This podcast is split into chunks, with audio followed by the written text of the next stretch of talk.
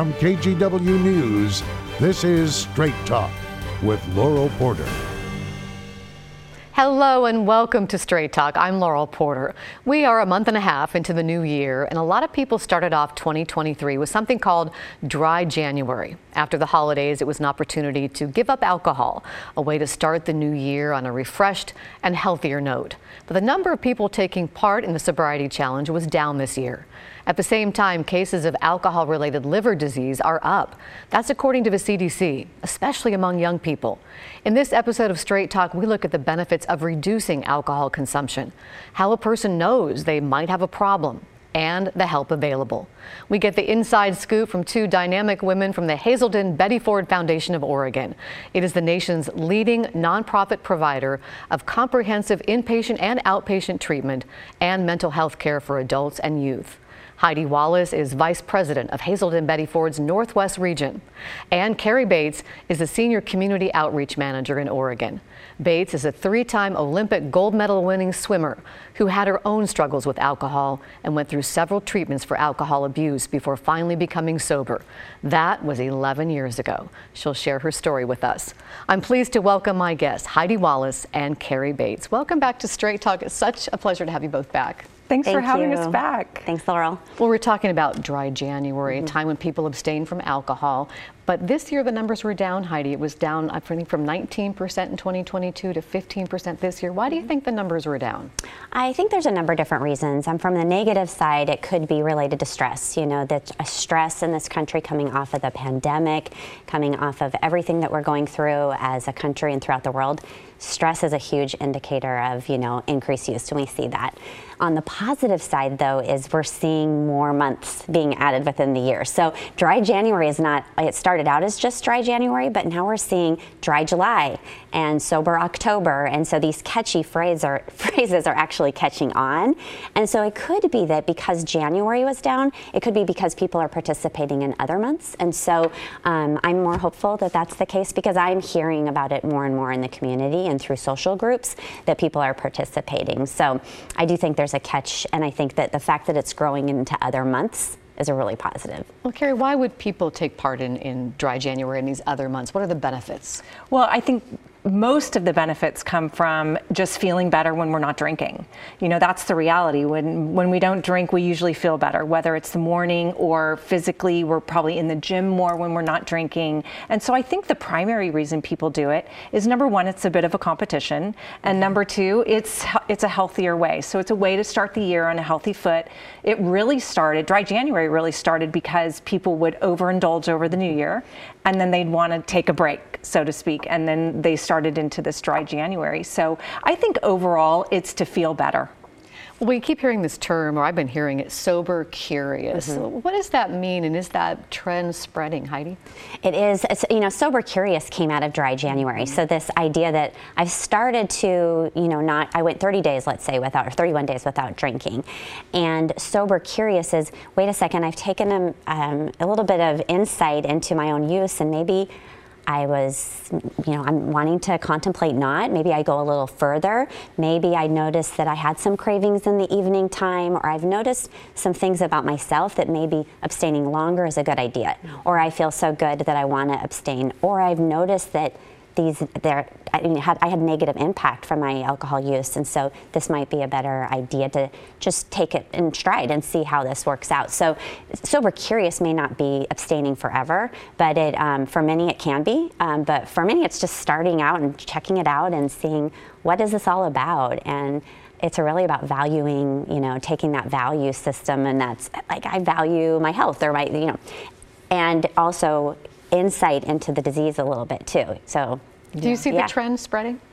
Definitely. And I think that Dry January really gave that sober curious movement a start because I think more and more people, when they did Dry January, realized there were so many benefits, not to just their health, but maybe financially.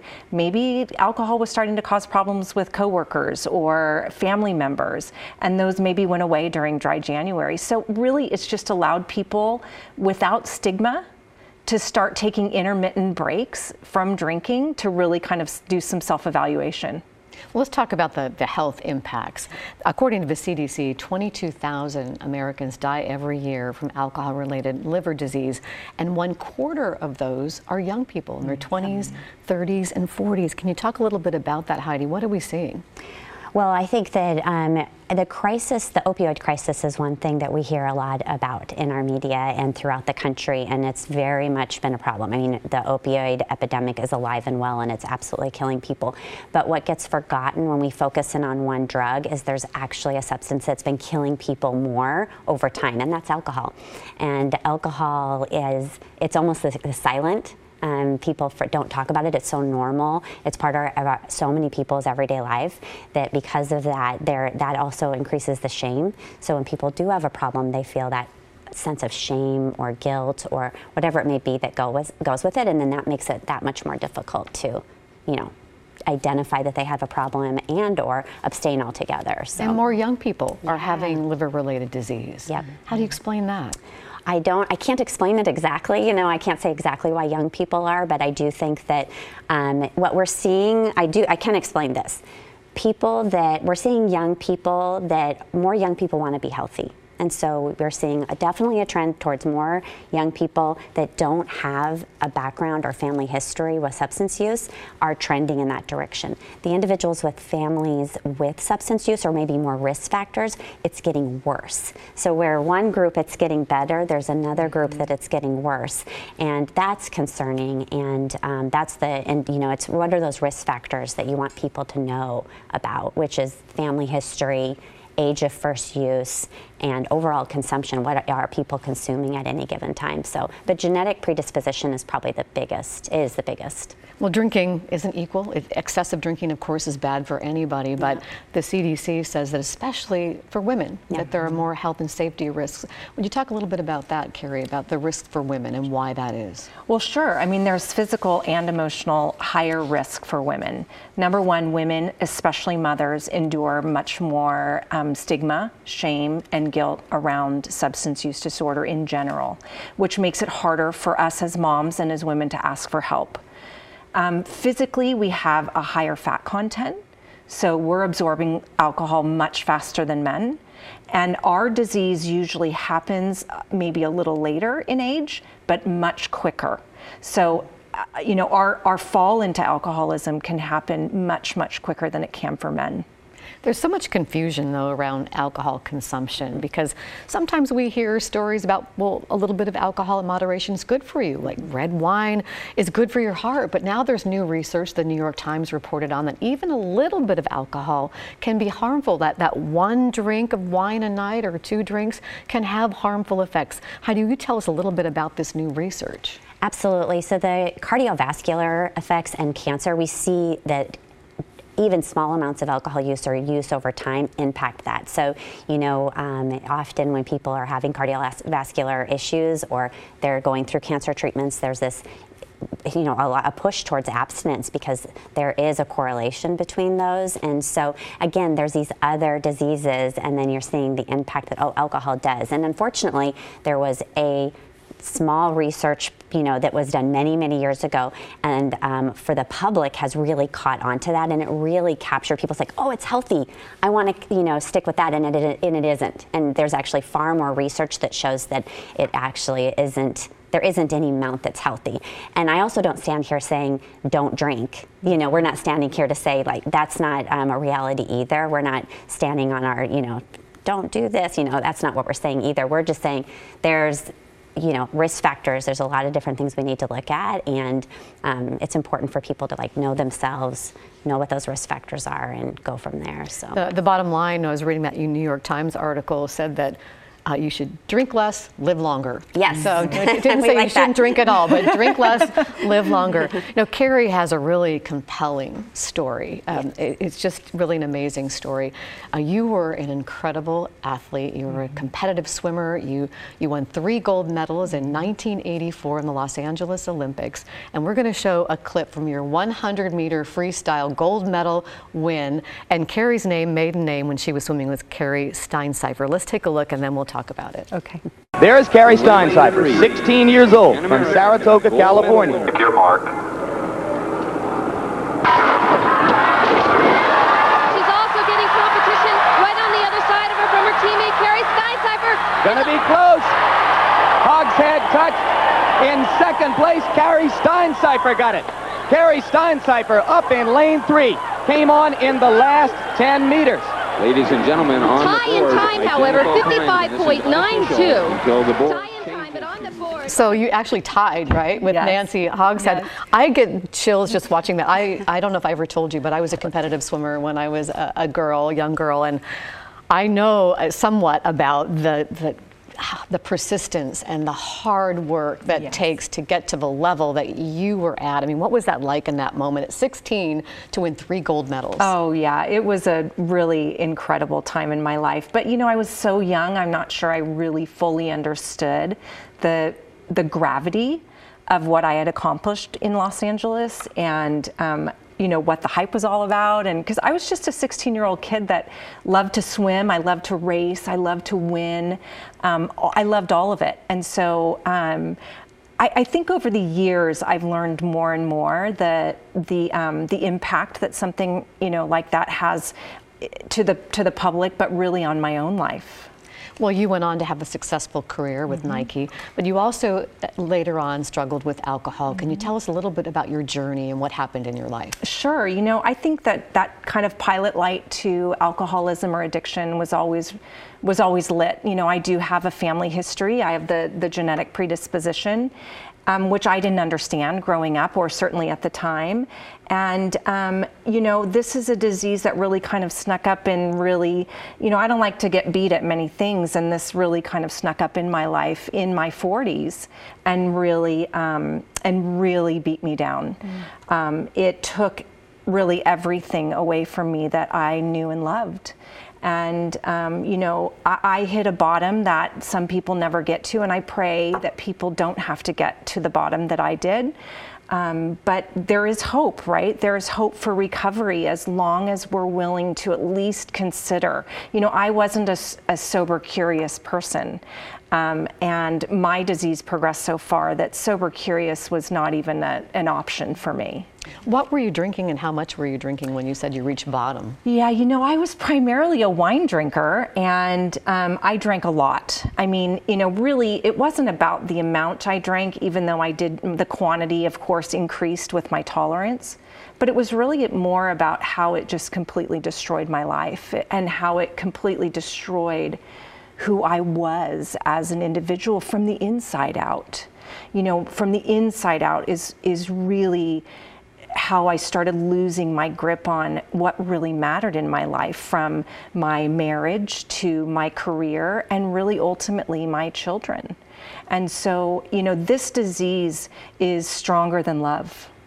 And um, nobody could argue that you know those of us that are moms and suffering with addiction in general um, that w- we love our children as much as any other mom. But we have something in our brain chemistry that tells us that they're not more important than the next drink Well, your sobriety date is February 1st, of 2012. You just celebrated 11 years, the 1st of February. We have a, a social media post that you posted where you just look so happy. I mean, it's just such a big milestone. Tell us uh, how your life has changed and what got you to this point. How did you change your life? How did you find treatment? Yeah, you know, um, th- this journey, this last 11 years, has really brought me everything that I've that I searched for in the 35 years since that video clip you showed of me, you know, winning the Olympic Games. You know, I I spent 35 years looking for something that made me feel like that 56 seconds made me feel, and unfortunately, I tried to ultimately find it in the bottom of a bottle. And so I, I was one of those people that had to, to go to treatment more than once, as you mentioned.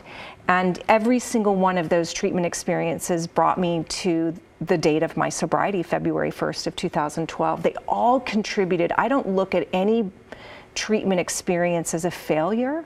I look at them all as part of my journey to really find who I was meant to be in this life.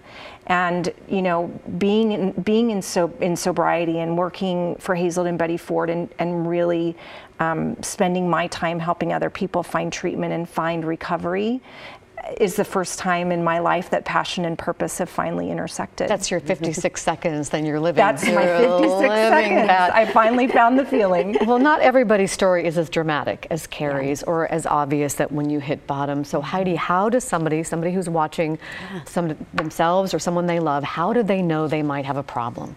I think the most important thing is people they they're the last to know. So it's usually the people around them. So there's the family and friends.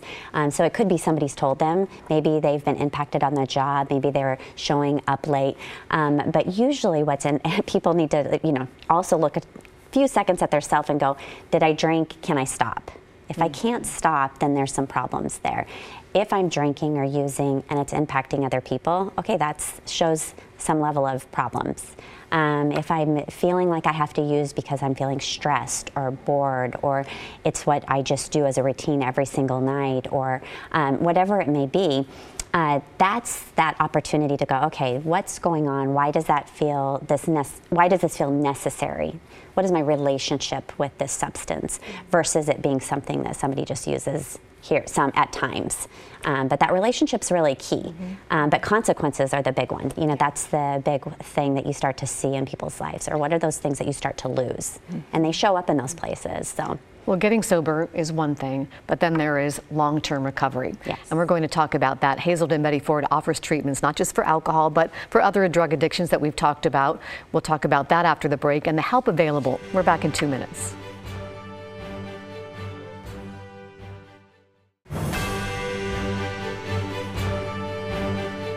Welcome back to Straight Talk. I'm Laurel Porter, and we're talking about addiction to alcohol and other drugs and the help available toward long term recovery. We are joined by Heidi Wallace and Carrie Bates from the Hazelden Betty Ford Foundation in Oregon.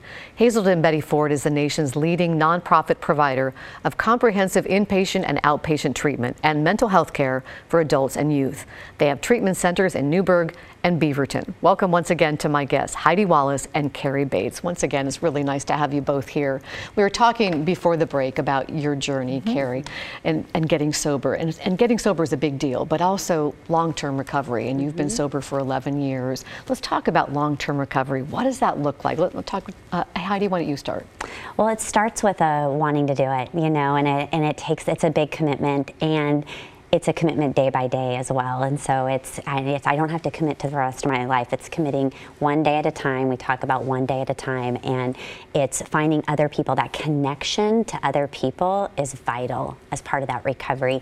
It's not just abstaining from drugs and alcohol. It's more than that. It's looking at the emotional well being. It's how one thinks, how one, you know, it goes into the world and you know, enters into the relationship with other people and those healthy relationships. And so it's recovery is more than this. It's actually has very little to do with the substance at all. It has more to do with the whole person and all the healing that happens in that process. And so, and that's a lifetime journey. That's you want to add to that, Carrie? Oh, definitely. Um, you know, long term, going to treatment and getting sober really kind of gets you into the proverbial starting blocks of, of recovery, right?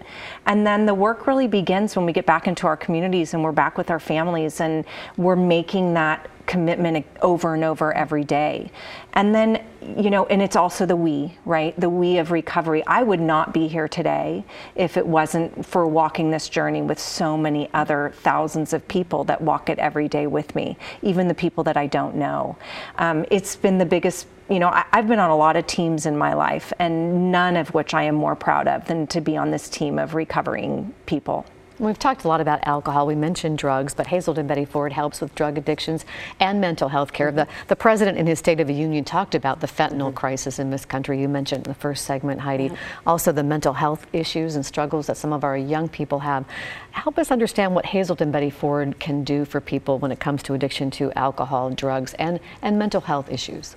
Well, the beauty is it can help with all and so it doesn't have to be one or in it. They, it Hazelden Betty Ford, as many different treatment um, providers across the state and Southwest Washington, is, they're able to provide, and that's what's really wonderful. And I think too often people think you have to start at this like detox or residential because too often people see it at, at the, the the furthest stage, and many people, in fact, most people get help early in the stage and then they don't have to go through that residential. Even though we offer that you can get help in outpatient. And so working full time going to outpatient services all it takes is calling getting an assessment to even see do i have a problem? And that assessment can determine yes you do and what level of care you need. Could be one hour a week it could be nine hours a week. Um, it doesn't necessarily mean having to go in house um, and for others it does. And so i think for people to realize like that barrier of what is, does it look like? I mean, you don't know till you call. I mean, that's mm-hmm. the big thing. And So- people might be curious about the cost. Will insurance pay for some of this? It does. So 95% of the people that come into our treatment center are in network with their insurance provider. That means that they're in network means that they're paying the same copay or that they would for any other medical procedure. And that's the beauty of what parity has brought is that substance use disorder, mental health disorder is paid at the same as any other medical disorder that we'd have. Oh, So, that's good news. Yeah. We just marked Valentine's Day, a, a day to celebrate love and relationships. What role does love play? You, you mentioned this earlier, Carrie. What, what role does it play in people's long term recovery? Yeah, you know, I think that love is um, is so vital in somebody's ability to get sober. Um, you know, oftentimes those of us that have reached, you know, that proverbial low bottom have lost a lot. The losses really start adding up. And that's just not loss of things, it's loss of relationships and marriages and children and all these other things that we can lose due to addiction. And I think, you know, for me in my journey, I had two people in my life that never wavered, and that was my dad mm. and my oldest brother. And, you know, we all need someone to believe in us and someone to say that we're still here for you. We still believe in you when the world is telling you that you can't do this and you're a terrible mother and you're just a drunk and all these horrible, you know, comments that are so rooted in stigma. But if we have one person in our corner that says, you know, we love you and, and you can do this, it, it makes all the difference in the world. So family is really important too, right, Heidi? It is, it is, and that's the beauty too. Hazelden and Betty Ford offers a, an entire family program that's free. So you don't have to be involved in our treatment services. Anybody, because often that's what who doesn't. They don't know what to do. Families are like, well, my loved one has a problem, but I don't. They may not want to get the help, but I. I do want to help myself or help my family member, and so we do offer a free family program, um, which really one, and people can do that from all over the world. It's all done virtually, so. Well, so much information here, but I want to leave our viewers with a, hopeful message. So, Heidi, Yeah. what message of hope, about 45 seconds, that could you leave people with? Well, hope is that what we harness everything we do. I mean, that's um, because I do believe I see recovery every single day. Too often we see addiction and we hear about addiction and they talk about the disease, and all of that is, you know, it's important to recognize. But healing and hope is really where I see it every day as well, and I see more people healing and, and finding that recovery and hope. And so, just the message that it's possible is the number one. And I know that's what keeps you coming back to your job. I know you love what you Absolutely. do. Absolutely. and Carrie, about a minute left for a final thought. Yeah, I, I- you know, hope for me is the one thing that kept, you know, kept that light on at the end of the tunnel. You know, a hope for a better future, a hope for finding myself, a hope for having a relationship with my daughters. Um, you know, hope for just in general for the future. And so, you know, my I always encourage people to to just remember that this isn't the end of our life. This is really the beginning of the best part of our life is living in in in recovery. You work with a, a lot of people and you get a lot of questions. You do community outreach. What are some of the, the biggest questions that you get from people? Yeah, you know, the, one of the questions is insurance always, and you know, the great news is that Hazelden and Betty Ford's in network with all major insurance um, providers. And then the other question I get is, you know, going into treatment, well, how long will I have to be there, and will my friends and family, and and will I get fired? Is usually one of the mm-hmm. biggest questions that I get asked, and I always reassure people that it's illegal to do that, and that you you know the time that you spend away from your family to go to treatment and, and get into those starting blocks in life will feel like like a like a moment in time when you have so many years in front of you to spend with those that family that you're so sad to leave. Carrie Bates, Heidi Wallace, thank you so much for joining us. To reach out for more information, the Hazelden Betty Ford Foundation website and phone number are on your screen now. Thanks again so much for being here. We appreciate you. Thank you for all you do, Carrie and Heidi. Join us next week when we talk with Home Share Oregon. They're working on new legislation to increase affordable housing by providing tax incentives to homeowners. We'll see you then for Straight Talk. Thanks for joining us. Have a great week.